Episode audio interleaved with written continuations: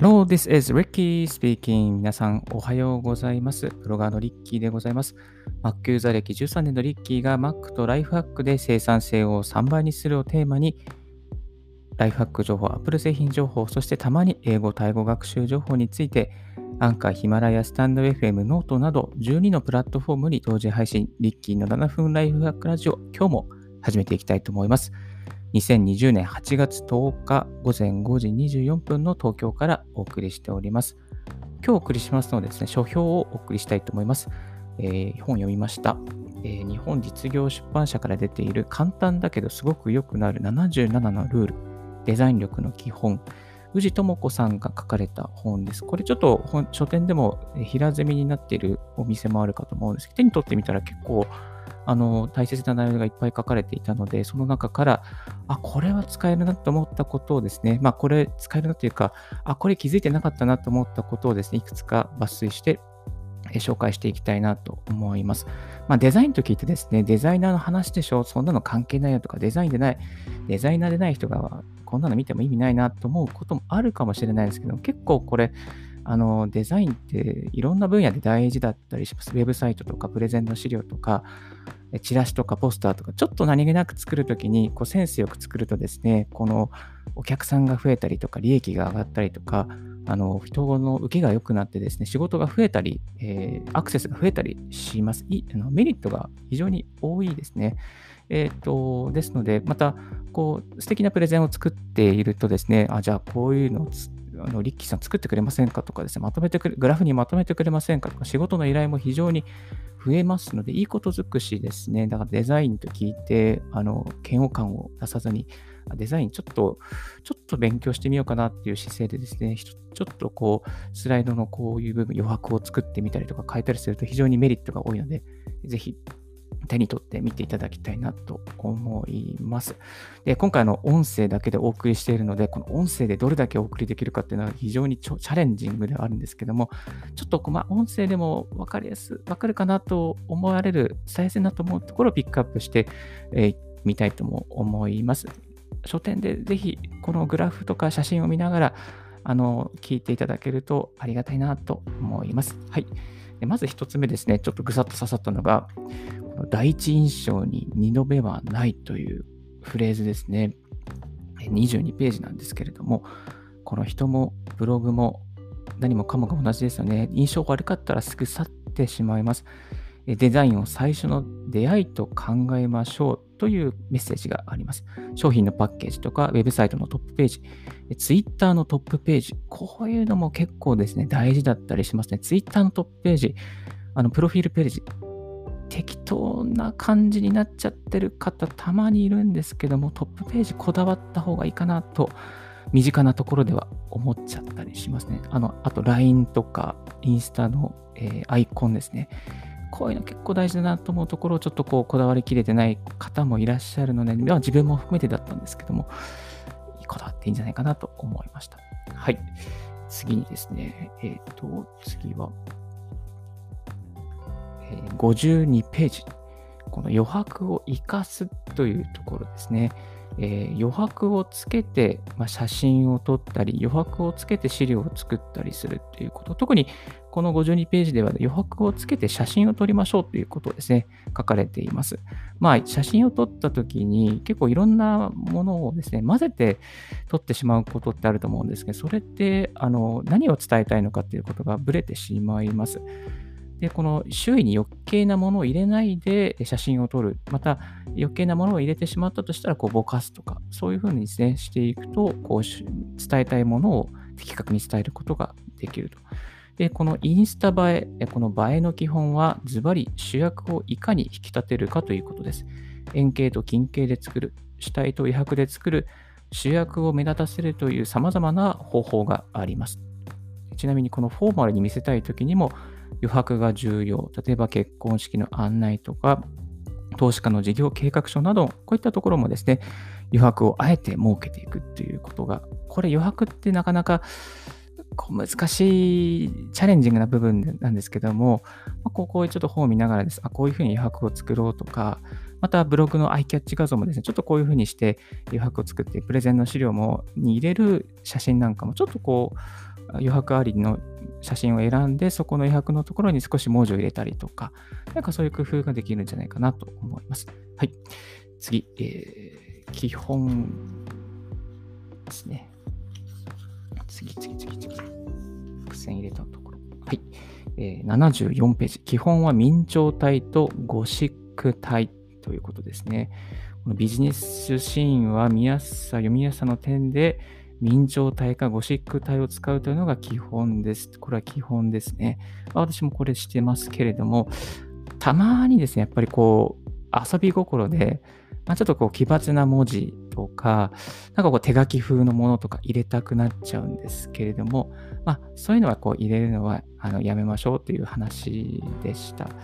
で、この本の中にあるサンプルで表示されているゴシック体開き、平木の UD 角ゴシック F が結構かっこいいですね。しっくりしてて。まあ、このこの本の中にいろんなかっこいいフォント、まあ、この選び抜かれたこのですね、フォントがリストアップされていて、非常にいいですね。この76ページから77ページに書かれているフォントセレクションなんかも、あ、このフォント使いたいなっていうフォントがいっぱい、まあ、かっこいいなってものがいっぱいあります。このフォント選びの10箇条なんかもですね、明朝体かゴシック体である視認性に優れたデザインである。様々な場所シーンで使える。様々な太さがあり、文字の格納数も多い。開発元、販売元がしっかりしている、フォント専門誌、ポータルサイトなどで評価を受けているなどなど、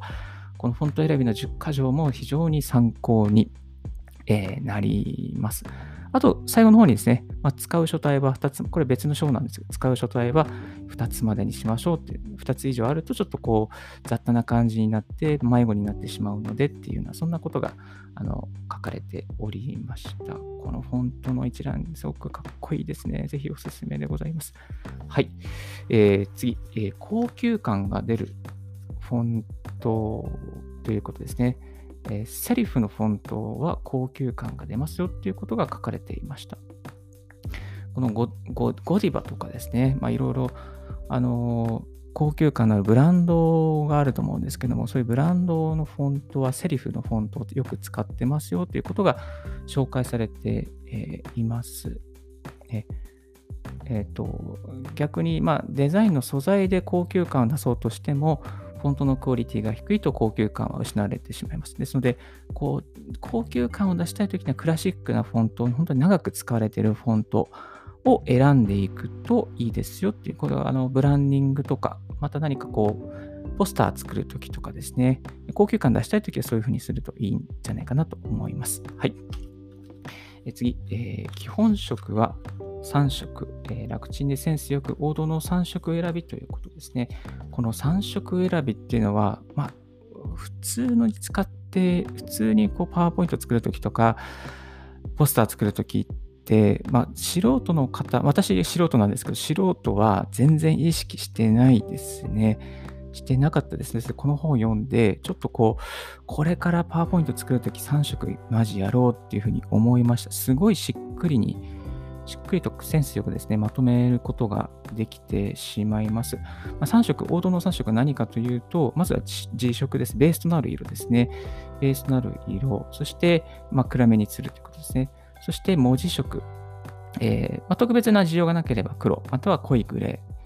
このちょっと濃いグレーにしたりすると、こう、ライトな軽い感じが印象があって読みやすかったりしますね。これたまに私好きで使ってます。そしてポイント色、まあ、差し色、アクセントカラーになると思うんですけど、例えばオレンジとか水色とか、まあ、ピンクとか、まあ、いろんな色があると思うんですけど、企業のブランディング、ブランドの色とかですね、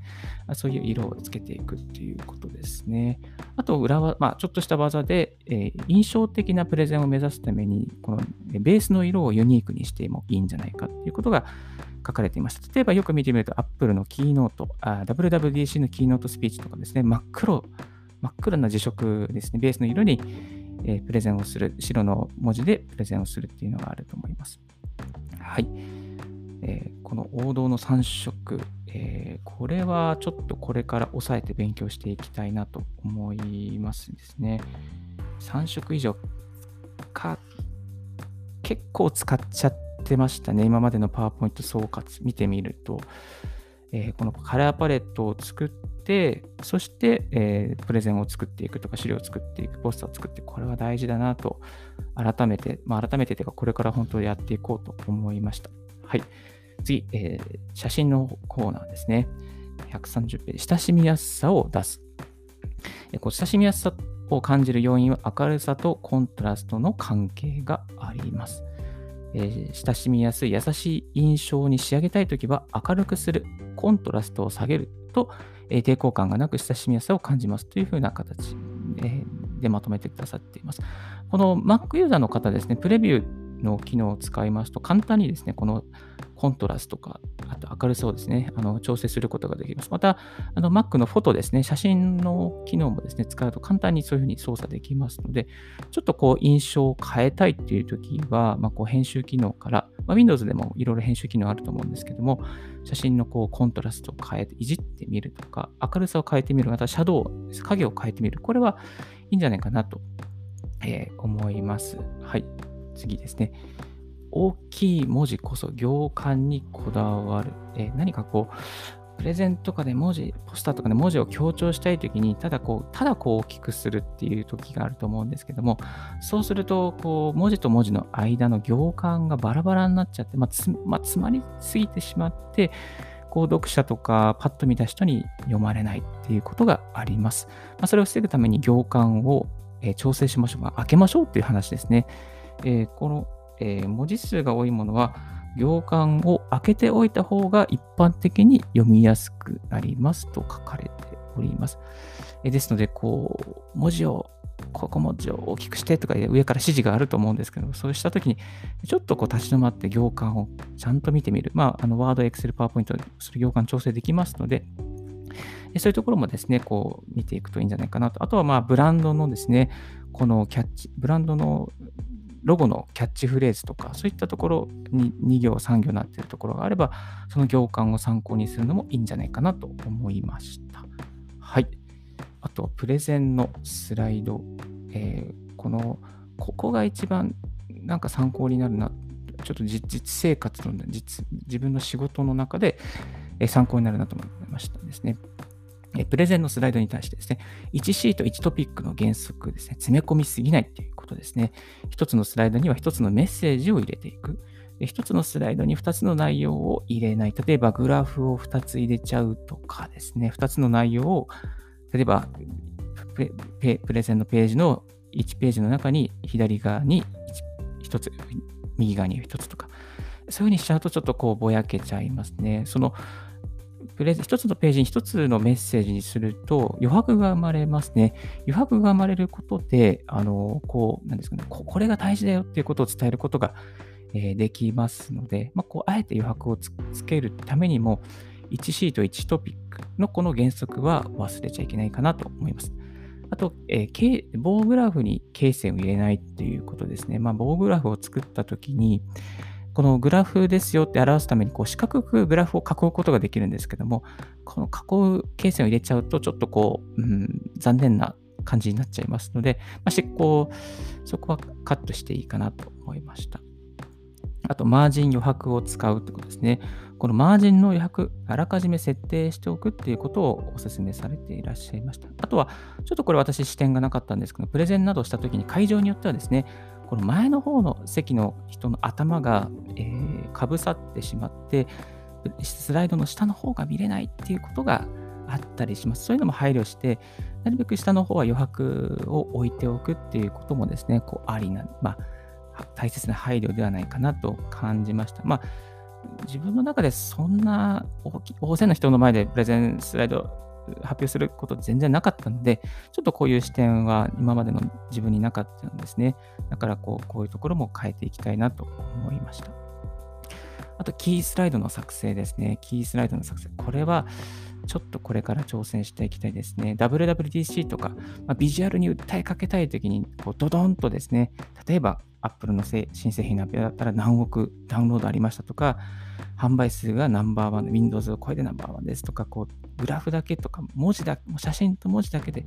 ババンと伝えることがあると思うんですけれども、まあそういうこともですね、こう、できるんじゃないかなと思いました。はい。えー、それ、このキースライド1枚仕込んでおくだけで、スライドプレゼンの全体の印象が変わりますので、まあ、これからプレゼンをやっていこう。またちょっとこう、新商品の売り込みをしていこう。またこう、プロジェクトで何か新しいプロジェクトを立ち上げて概要を説明していこうという方、またスライド、えー、だけじゃなくて、ポスターを作りたい。ブランドのロゴを作りたい。えー、また、